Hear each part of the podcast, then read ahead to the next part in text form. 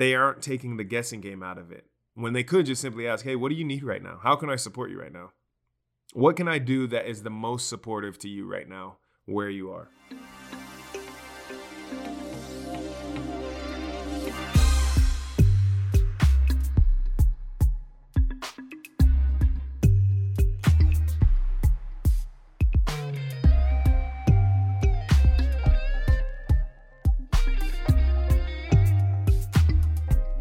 Welcome to episode number 12 of the Entertained Podcast. I'm your host, Anthony Thomas, at anthonyjthomas.com or on Instagram at anthonythomas33. If you are a person who is open minded to becoming a better friend to your friend circle, this episode is for you. If you're open to it, here we go. All right, picture this You've got your motorcycle geared up, you're loaded, your friends are loaded, you guys are on a group motorcycle trip. You're cruising down the road, backcountry, highway. It's beautiful. The scenery is stunning. The smells, the sights, it's all just taking everybody's breath away. And you all actually are on the same intercom system to where you can talk to each other in your helmets while you guys ride.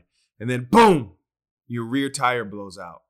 You tell the group, "Hey guys, I'm I'm broken down right now and they all have to kind of loop back around, take the next exit, loop back around, and by the time they get to you, all the fellow riders they they start one after another. They're happily offering to help, and they give you a spare chain, spare spark plugs, some oil, brake fluid.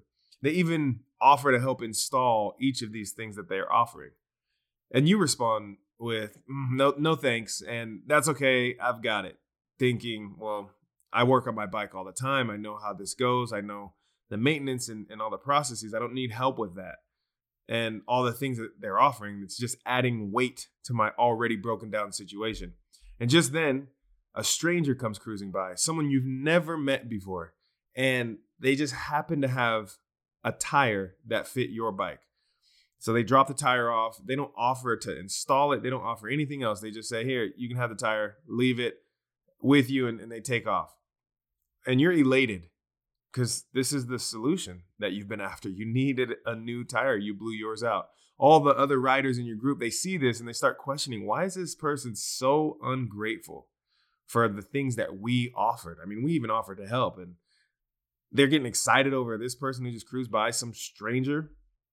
So it makes you feel supported by a stranger, but the fellow riders kind of feel taken for granted. I mean, if you think about it, the writers they were they had loving intentions. They were not the most impactful to your situation, but they were of the right intent. They were really trying to help, and they made themselves feel good and, and offering these charitable things. But they did not attend to the need that you had that was the highest in that moment, that would solve your current problem, that would give you the support that you needed, which was a new, fresh rear tire for your bike because that was the reason your bike was broken down.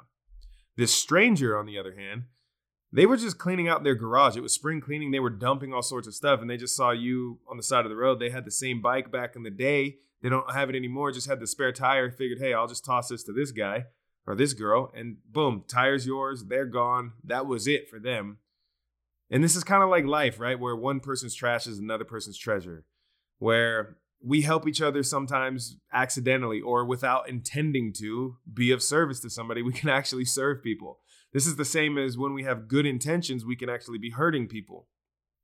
And this goes for relationships. I mean, especially in, in the present day world with social media, where somebody just sending a comment or, or sharing your photo or sending a like, whatever it is, might be really powerful for you on that day for whatever reason. Maybe you just felt like, hey, if I could just get somebody to appreciate what I'm creating right now, then I would just feel a little bit better. And maybe they do it just because they're saying, you know, I'm just going to like everything on my feed today. I'm just going to scroll through, like everything. This is kind of a situation we find ourselves in relationally as friends where we're trying to figure out each other's love language. If you have a friend or if you have a group of friends we likely speak different languages at different times, but there should be some basis for our friendship to show support for each other. Just like the five love languages, right? You have physical touch, acts of service, gifts, quality time, words of affirmation. The five love languages, this is romance and, and whatnot. But what's the love language of friendship? I mean, could it be the same love languages, the same five love languages? Arguably so. But I think it could also be support is a, a good friendship's love language, but there's different languages of support. Think about the the classic parent scenario. Parent, you get in trouble, you did something stupid, and the parent's like, if your friend jumped off a bridge, would you jump too? Are they the friend that jumps with you? Are they the friend that films you jumping? Are they the friend that stops you from jumping because they say, hey, look, just below the surface, right where you're about to jump, it's super deadly. But let's let's scoot down a little bit and it's all clear and let's send it from there. How are you showing support for your friends? That's the question.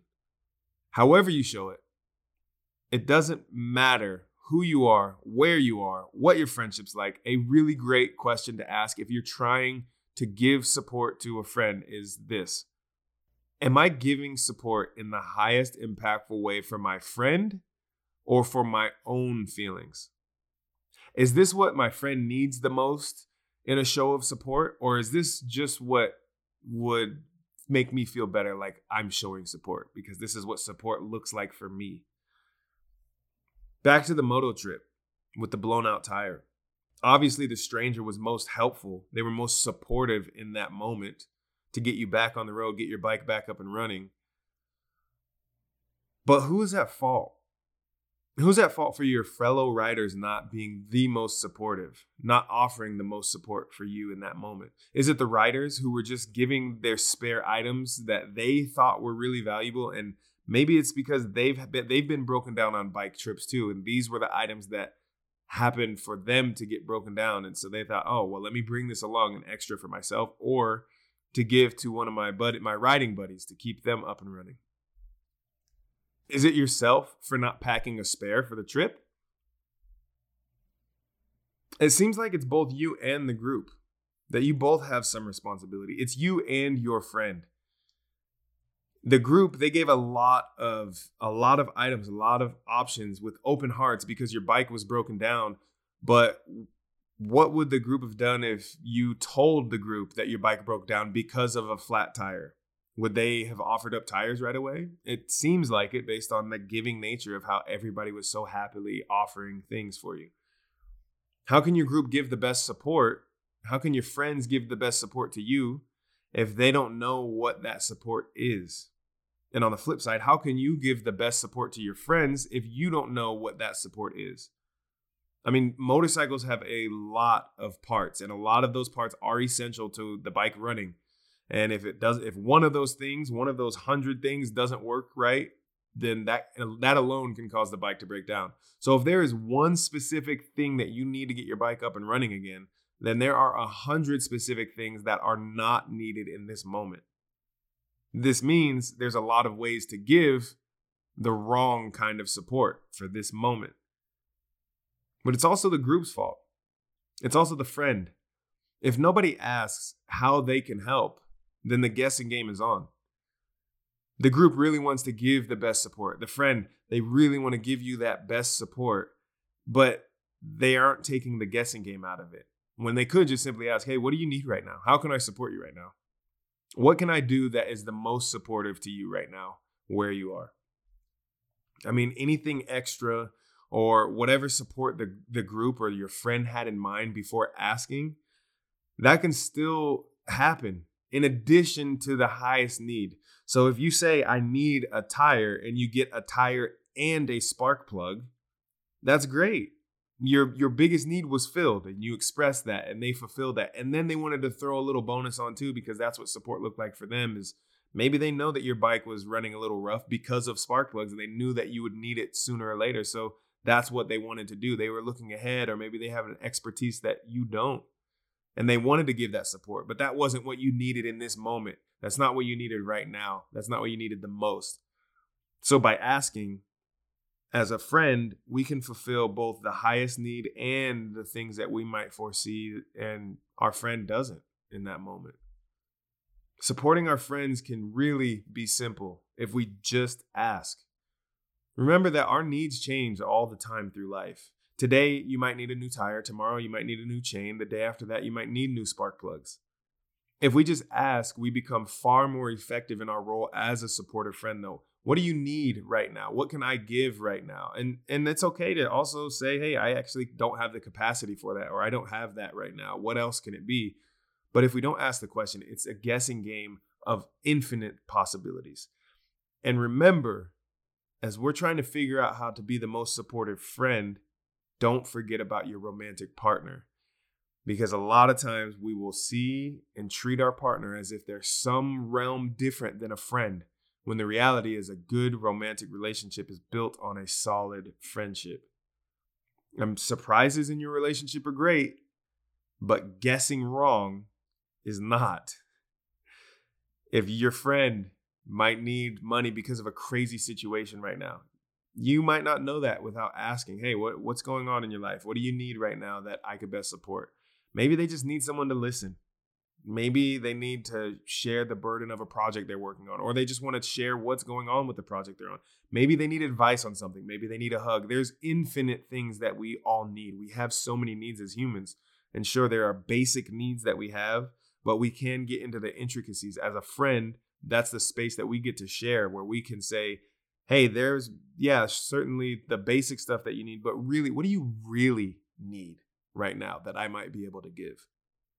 And this helps us open up to each other and build stronger bonds and, and helps us to really give the opportunity of a friend for a friend to be there for us. If I can share with you because you asked me how you could be most most supportive, if I can share with you that vulnerability of, of what would be most supportive for me, and then you can fulfill it, I'm giving the opportunity as my friend to step up to the plate. And I would hope that you do the same for me so that I can be a better friend to you than just playing the guessing game of friendship. That's it for this week. Much love. Count your appreciations. Claim them today. Claim at least three things that you appreciate today. Don't move on to the next thing. Don't open the next app. Don't move on to the next episode. Just claim your appreciations, at least three of them today. What do you appreciate? I appreciate y'all for listening. Much love. Until next time, peace.